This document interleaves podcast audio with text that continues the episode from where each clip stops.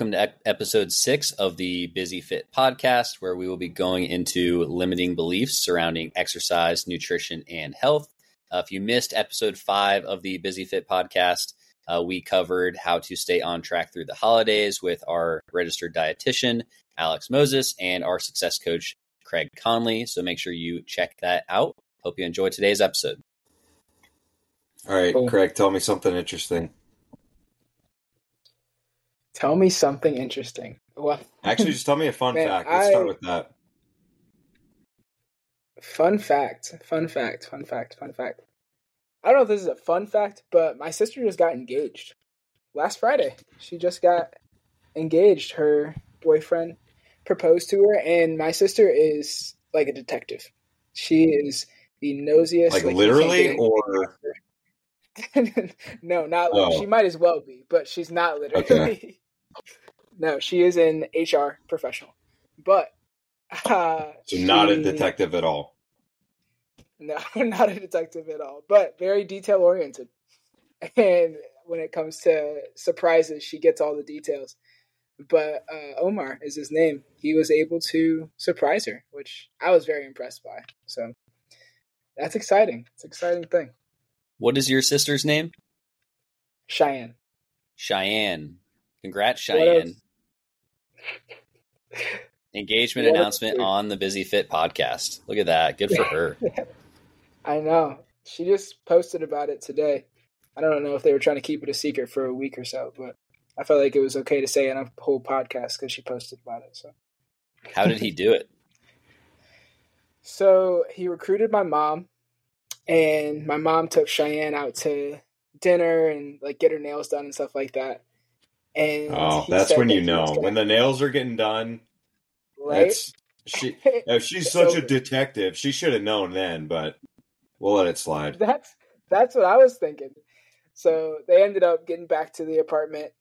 He had uh, almost like an aisle away, um, as if it was a wedding, an aisle away in their apartment with rose petals all the way down, and then this big not necessarily a picture frame, but like a, a piece of art that said "Marry Me" there with roses all around it and candles and all that stuff. So it was pretty cool.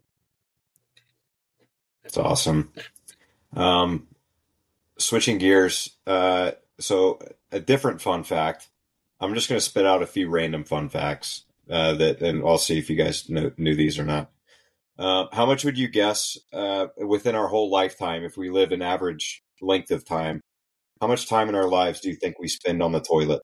I think there's a big difference between men and women in terms of the amount of time spent on the toilet. I'm just going to make that clear. My guess for men is I think 10% of our lives is spent. No, 7% of our lives is spent on the toilet. And I'm going to guess for women, it's like 3%. It's not a bad guess. I, am according to funkidslive.com, um, on the average person uh, spends a whole year on the toilet. So, you know, when we talk about like managing managing time and stuff, we can get. It sounds like we can get a lot of minutes back in our day if we just hustle up on the the toilet. I don't know. Hustle up on the um, toilet, man. Yeah, interesting. All right, another one. Did you know that glass balls can bounce higher than rubber balls. That's bounce fake. High. No way. Yeah. I don't think I don't think Aaron can explain that one. No, this is no, this is crap. They don't even go into an explanation on here. I'm gonna call out funkidslive.com and I need I need the them to cite their sources here. See, this is where kids are getting all their information now though.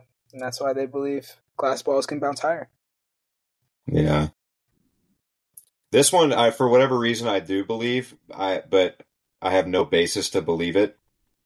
Uh, but that snakes can predict earthquakes. They have some Ow. sort of sense. You know, I don't know. Like you said, a staggering, from a staggering 75 miles away up to five whole days before it happens. Five days. Yeah, I mean, snake, I have no snakes are like They're, they're nature's Richter scale. Oh. I'm standing here uh, listening to your fun facts, and my legs are almost kind of shaking right now. Um, because yesterday I had squats, three sets of 15, Aaron, three sets of 15 back squat. Why? And it was, I had never done it before. I'd never done it before, and I was like, let me let me challenge myself, see see what happens. My legs are hurting right now. I want to be honest. It's the part of my very high volume part of my program, and it's uh, yeah, it's painful. That's cardio. Yeah. Literally, I felt like I ran a mile. I will never, and I shouldn't say never, that's an extreme, but I will never, likely never do that type of rep scheme again. If I'm doing higher rep, it's in multiple sets of like five. I still, Aaron, your strength programming, I still follow like most of that formatting, and it's like mostly like five reps of everything. It's amazing. And you get Well- plenty of endurance through that. Yeah, and you know, like I think a very underutilized strategy is uh like the utility of cluster sets too. Like when okay, instead of you know three by fifteen, if you want to accumulate that same volume, forty five reps, I mean the density is gonna decrease a little bit because obviously you're not going straight through the fifteen, but like do five, rest twenty seconds, then another five, rest twenty, then the last five Right. and do that for three sets. It it only sucks a little less, but it does suck less. Twenty seconds is a game changer. Uh, you'd think so, but it I don't know, man. It the the recovery that you get in 20 seconds is not depending on what intensity you're at obviously like the recovery you get Right. it, it's not a whole whole lot but it, it yeah it definitely helps I feel like it's probably just enough to assure you that you're not going to die, but not enough to where you want to get back under the bar. Yeah, but then it's really debilitating that like let's say you finish that second cluster of five and you rack it and you're like you're already out of breath and you're like, Oh my god, I have to do that again. Oh my god, I have to do it in like five seconds. Oh god, here we go. Like I don't know. It's there's a there's a mental Yeah. game to it too. Whereas like if you're just going 15, like I don't know, just flip the switch off in your head and just go. Like I, I guess they both have their Man. pros and cons, but yeah, I don't know. But you know the the other side of that though is like at least when you're breaking up with the cluster, there is a moment where like it just feels like less. And I think as like especially as a former swimmer, where our goal is like always to go hundred percent as hard as we can for basically everything. I don't want to do that ever again. Like I'm past that phase of my life. But you saw what I think you saw what I posted on Instagram today of the, you know, I'm 34, I have the best years of my life ahead of you. And then there's the sport broadcaster that's like, oh, he's the oldest person in the league. It's he's 32. It's a miracle. My wife sent me that today. I'm like, man, thank you. I'm old now. Yeah, I, I, I so I, I just hit my 30s recently in life, and I was like on that train of like, oh man, like I'm declining from here on. But I, I don't know, man. I'm I'm the strongest I've ever been right now, and I'm not in my 20s anymore. So 30, 30 is the new 20 in my opinion. What are some of these PRs that you've been hitting? Because you've been posting about it a ton, but haven't shared any numbers really. Uh, nothing like super substantial. So, like when I was in college and I was competing in weightlifting, like that was my like I it was snatches, clean and jerks, and like you know the squats, deadlifts, bench, overhead press, like that kind of stuff. You know, was very it was important, but it was supplemental to like snatching and clean and jerking. And like lately, probably for the last like eight months or so, I I don't think I've done more than like three or four cleans uh, or or snatches. It's really just to like if I feel like mogging one of my athletes and like they do a heavy clean or something and just to show them like I still got it, you know, I'll I'll rip one every now and then, but outside of that like it's just been like a little bit more powerlifting focus, so a lot of bench squat deadlift and yeah, like I let's see 415 on a deadlift a couple days ago, which nothing crazy, but still more than I've done historically. Um, just under a, a 300 bench. Um, I did what would have equated to around a, a 405 squat, which is kind of weird because my deadlift and squat are usually way further apart than that. But hopefully that just means my deadlift has a lot more room to go. But yeah, man, training's good. Again, the, the for at least the the the casual I'll call myself an athlete, the casual athlete, yeah, 30 is the new 20. I don't know about the NFL, but maybe for us we're, we we got something good going for us. Are you gaining weight right now, Aaron? As your like body weight? Yeah, and I wish I could say that it was all good weight, but I'm just like yes, I've gained a lot of muscle uh, in that like kind of 8 month period, but I yeah, I put on a lot of fat too. But I'm okay with it. It's it's going to be wedding season for me. I get married in 7 months about. So we'll uh we'll there's plenty of time to to dial it back and get into get in the wedding shape, right? But yeah, I'm sitting at like almost 220 right now, which is massive for me. I think outside of like this past year, the heaviest I've ever been was like maybe 205. So wow. we're we're up there. That's... We're getting there. But yeah, it's it's about time to to for me to maybe get back in the water, get on a treadmill and, and change my cardio from, you know, those those cluster sets to an actual cardio session and, you know, burn calories. But, you know, we'll see. If only you had a nutrition team that could help you get shredded for your wedding. You know. Yeah. You know, I think it, it may just be time to to to utilize that team and get it all dialed in. We can put a lot of cereal into your program.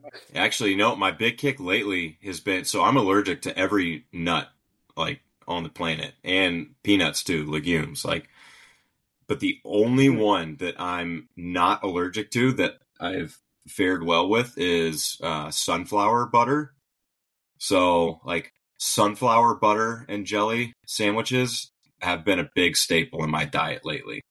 I have never had that. That sounds good. It tastes pretty good. It's not bad. It's, it's just like three times the cost of anything else, which sucks. But yeah, it's expensive. It's like sixteen dollars for like the small thing that's the size of the peanut butter. It's crazy. Yeah, it's. I think mine's like eleven for the the tiny one, but that's not bad. Do what you got to do. Are you a sunflower seed guy? No. Used uh, to be, but not anymore. They used to be like the the road so the road trip snack of choice, but a minute, maybe I need to hop back on it. Ranch sunflower seeds. Yeah, can't dude. beat it. All right, so first limiting belief here: uh, no pain, no gain. I think we hear this one all the time, especially for people that used to work out all the time or or be athletes. But that one, I think everyone seems to think that they have to you have to grind out every single every single session to like get whatever type of result.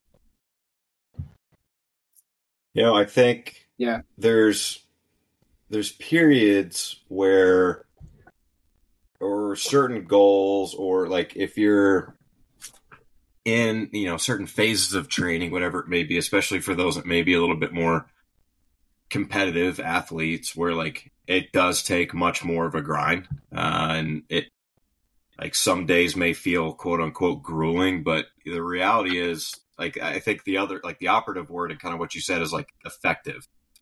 It doesn't always have to be that way to be effective training. Um, you know, I for a lot of our clients, like we we always give like a certain RPE scale uh, just to kind of get that subjective effort to feel to get a gauge of like, hey, how difficult was this session for you? Scale of one to ten, and you know, very rarely are we getting those RPEs of like, you know, nine and ten. There may be one day a week that's like an eight or a couple days maybe, but uh, for the most part, like we're kind of in that like good kind of middle zone where it's very tolerable they feel like they're getting work in, but it's not too too much.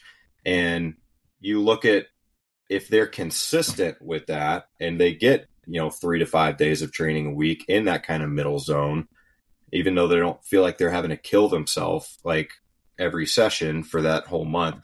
You look from you know month one to month two to month three, and like there's very objective progress, even though that subjective difficulty doesn't have to be like again that 9 or 10 out of 10 like if you're okay if i'm a competitive in whatever sport or you know we, we've, we've talked about swimming some like there's going to be some practices or you know, you know a lactate set or uh, some maybe hypoxic stuff for me that's like that's gonna that's gonna throw that subjective difficulty for me like through the roof. But like it's also a necessary component of that sport if you wanted to compete at an elite level but not everyone's goal should or needs to be like i want to be the elite at that.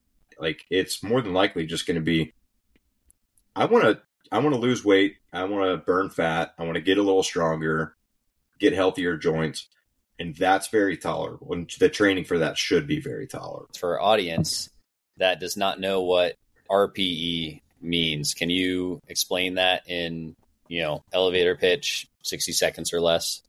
Yeah, so it's rate of perceived exertion. So we need some way to kind of gauge like, okay, well, what is the the relative difficulty of, you know, this exercise, this session, uh, some way to be able to see like, you know, how again, how tolerable is this session or is this training for them? So giving them an avenue to report back and saying, you know, there's it's not rocket science. Like, hey, scale of one to ten, one being, you know, that's a, a literal walk in the park, and ten being I just, you know, one rep maxed everything and then had to go sprint a mile or something. Well, hopefully not that, but uh, you know, something very difficult to the point that it's like, you know, that's that's all I got left in the tank. So it's important for us to make sure that, you know, we that our our clients have an avenue to give that subjective feedback where they can say like you know this was you know a little high or a little low. So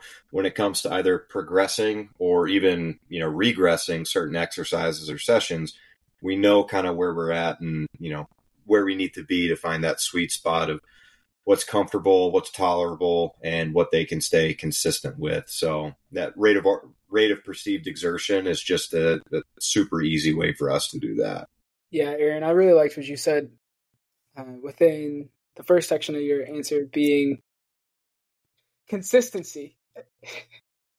That's hilarious. I'm sorry. I'm making I'm making Craig laugh because I told him before the call started that I that I have to spend a ton of time editing out his yeah, I really like what you said because he says that before he goes into anything ever. Yeah. Man, it was like autopilot.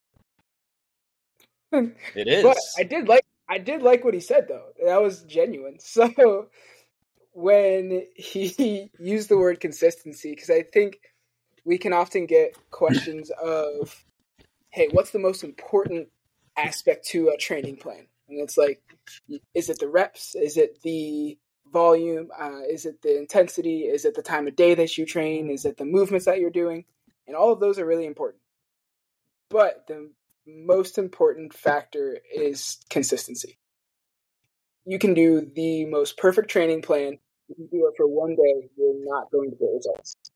So it has to be consistent and it's not sustainable to maintain, to go back to the RPE, to maintain a 9 or 10 RPE or that level of intensity consistently. It's just not possible. So making sure that you're giving yourself that room to fall into that five or six or the moderate intensity that allows you to come back the next day is where you're going to get the most benefit for sure. Yeah.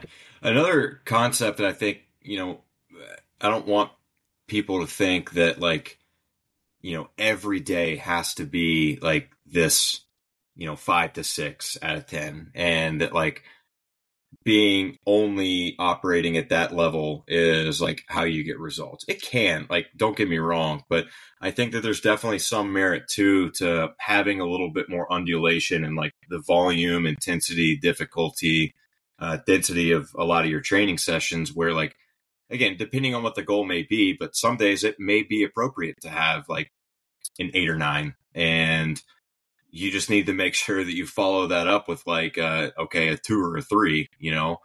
Uh, you know we also we talk about sustainability and that's really important. Um, we don't want it to be sustainable but also overtly monotonous either to where it's you know the same level of stimulus every single day. We're not getting enough stimulus to give our self something to that our body has to recover from, but we're never going too low to where we're ever giving our bodies a chance to recover from that stimulus either. So there does need to be that undulation, that kind of wave of in the volume, intensity, and density of whatever session we have. But generally speaking, like, you know, we, we don't want to just like live on like live at the top, live at the bottom, or only be in the middle all the time. On top of that, I think also it has to be very context dependent too. Not when you're we're not talking about like the elite athlete side, but for the regular person. You know, I always loved like the Whoop model in terms of like the daily readiness for, you know, what strain you can handle. Say that, you know, scale is that RP is six to twenty one. Some days you're truly capable of having, you know, a 17 or 18 strain and you're going to get stimulus for that and your body's going to respond and be able to kind of have that, you know, acute overload and recover from it. But now, if your body's only prepared for a lower level of activity and you still do that 16 or 17 highly intense workout, um, you know, your body's not going to re- fully recover and repair from that. And I think when people see like, okay, well, I'm going to have like a deload day and I'm going to, you know, kind of do that undulation themselves throughout a progression, you know they're not actually factoring in like okay well i just came off four hours sleep and that's going to change things a little bit differently. And, and i guess you know we see it all the time. We work with a lot of healthcare professionals uh, that you know say they work 312s they work you know monday wednesday friday six to six or seven to seven. And you know their training may be tuesday thursday saturday. And so this one i guess more directed to aaron. How do you like for that person that their schedules and sleep is not consistent like what's going through your mind in terms of actually like undulating that intensity and, and stimulus that they're getting? Yeah that's a that's a really good question um, especially with like the 312s example. And you know one thing that we we probably don't want to do is okay you finish a let's say a 12 hour shift when you're on your feet the whole time in the hospital and go leave that go to the gym and now try to squat, hip thrust, go for a run, you know, everything else. So it's, you know, when, when you look at like collegiate and professional athletics, some people operate with the model where uh, NBA is a great example. Like a lot of teams, after they finish certain games, you'll see some of the guys, some of the starters getting in a lift, like in the locker room real quick or like in their own weight room if they're at home just to get that like one or two like kind of micro dosing those sessions throughout the week to make sure that they get it in so that the following day like they can truly have like an off day and a recovery day.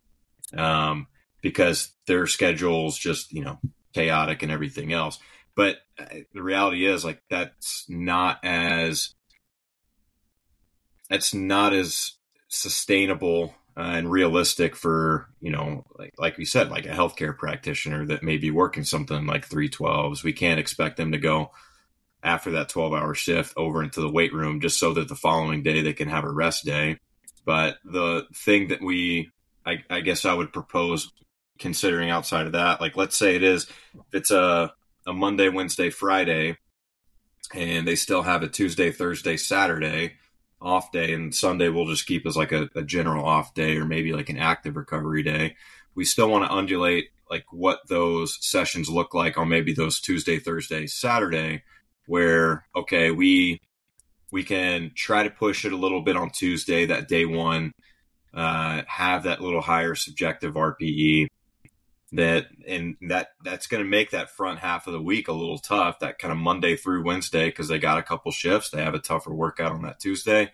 Thursday, we do a little bit more of a flush, uh, some sort of an active recovery, um, so that they go into you know that Friday feeling a little bit better, and then Saturday that may be where we have like our toughest session, and because we know or they know that they have an extra day after that to recover. And that's not like a perfect example, but what we, the general theme of that being like, we still want to find some sort of method that we can still operate with that undulation throughout those days that we can get training sessions in.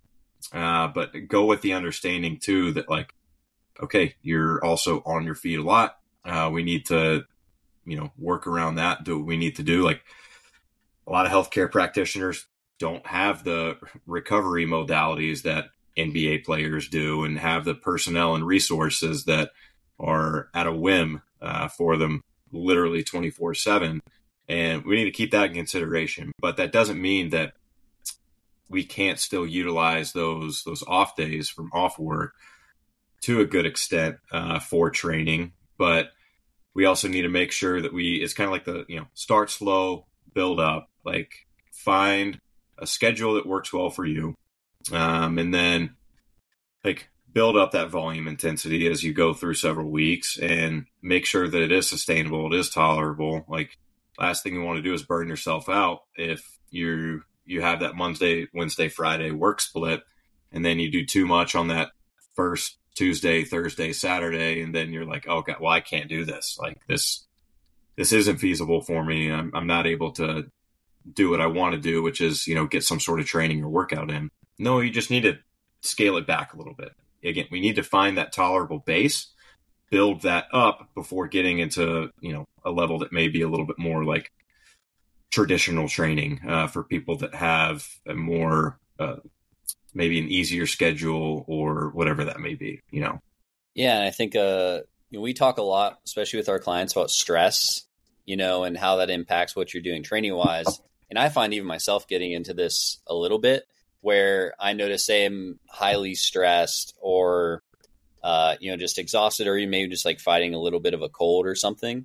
And I'll start thinking in my head, like, am I prepared to do like the workout I was going to do today? And it becomes a yes or a no when reality like you said it should be well maybe this i just need to adapt to like what my body's capable of doing today we you need to be able to to modify what you have as well. Like if there is a plan, perfect adherence is great, but it may not always be the best thing if there's other stressors and other factors that need to be considered.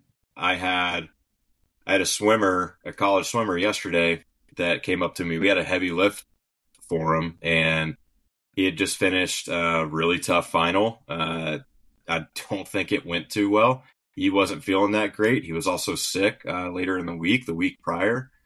And it's like, okay, yeah, we have this and we have these numbers that we want to chase for today, but is that really going to be what's best for that person or that athlete? At that point in time, no. It may have been a perfect plan originally, but you still got to keep in consideration what those other factors or variables may be. I think we're talking about limiting beliefs. I think another one that comes up a lot, or maybe with other clients that we've talked with or uh, people we've spoken with, is you know the examples of well, I did this before and it didn't work, or I didn't get the results. Um, you know, there's a lot of different excuses or reasons people can give to why they may or may not have cons- consistency with what they're doing in training, but this belief that like, well, because I've tried before and failed, and that being the reason that they may not go to whatever it is that may actually be best for them because they have this belief in their head that well you know it's not going to work for me i'm i'm either different or uh, i need something else or no i had this person and uh, it didn't work for me. You know, that's that's another limiting belief. So something that I think we can definitely navigate around as well. Well, the first thing I'd ask or do, I should say, in that situation is ask questions. Because, like you said, Aaron, there's so many possible things that could have led to them, quote unquote, failing or stopping when they did, right? And feeling like they failed. It could have been the program itself, and that it was similar to what we had just talked about. It wasn't tailored to their schedule, it wasn't tailored to uh, what they needed, and so they were trying to do something that was outside of their their realm of possibility or energy levels or schedule or whatever. It could have been that it wasn't uh, built around their goals. It could have been that they just didn't like what they were doing, and it could be as simple as that. And it's really hard to stick to something when you are not enjoying it. And so, finding out what the root of why they stopped or why they feel like they failed was is a big first step. And then from there, figuring out what they want to do, figuring out how to build a program around their lifestyle, their goals, and giving them small wins. And I know there's been times inside and outside of fitness where I have failed and felt like I failed and stopped and quit things for sure. And uh, in those moments, I try to reflect and think about, you know, what did I learn from those experiences? Right? And it's like, uh, well, I was not good at driving when I first started at all. Literally got in an accident within the first month of getting my license. And it was not good. And learned from that experience that I should wait and make sure that someone turns on their turn signal uh, or is turning when they turn on their turn signal, right? So it's just learning opportunities that I can take away from those failures or those uh, slip ups. And if we can translate or take that same thought process into fitness, I think it can serve us really, really well. So at the end of the day, as long as you continue to try, especially with something like fitness, there's so many different options. There's so many different routes that we can go. As long as you're still trying, you're not failing and you shouldn't give up. Like going out on a walk could be the biggest win that you have for the whole entire week, fitness wise. And there's no, it's really hard to fail at that. You know, it's really hard to not succeed at that. For sure. I, I love that answer. And I'm, I'm going to backtrack a little bit to I think it ties in pretty well with maybe another limiting belief too of like, okay, well, I've tried something before, I failed, uh, or I tried something before and I didn't enjoy it, I didn't like it, it wasn't for me, uh, I it, I didn't have the motivation to to do that, and I think one thing that I would throw at people when they say like in we've even worked with clients that may say like it's really easy to have the motivation up front and say like okay i want to make a change and i want to do this and you make those decisions and have those thoughts you know from from the seat in your car or from the couch and when when things are really easy it's a lot more difficult to keep yeah. that that motivation going when you're in the middle of a workout and you have other things that you're you know worried about with work or family but you still feel like you need to get this run in or get this lift in or whatever it may be and that motivation can dwindle or change. And one of the messages that we we try to throw out to people that say, you know, oh, I feel like I'm just like I'm losing that that motivation that I originally had. Like I'm, I'm losing that motivation that I had when I made that easy decision that I wanted to make a change, but now it's it's more difficult. And uh, what what I would suggest to that and that that limiting belief of like that loss of motivation is trying to just not necessarily get rid of that word motivation, but to try to flip it to discipline instead. Because again, like motivation isn't this like endless fuel source. It's we, we can refill it. We can maybe go listen to some David Goggins or watch a Rocky video on YouTube or so, whoever. What and like, we're gonna have those moments where we can like kind of refuel our motivation. But the reality is like motivation in and of itself isn't what's going to help us get through whatever period of not only training, but just like life in general too. But we need to have that discipline and that structure to make what we're doing habitual rather than something that's just derived from motivation. As soon as we can switch our our mindset and our activity from okay, I'm doing this because I'm motivated to do it to I'm doing this because it's just a habit. It's what I do. It's part of my life. It's something I'm disciplined with.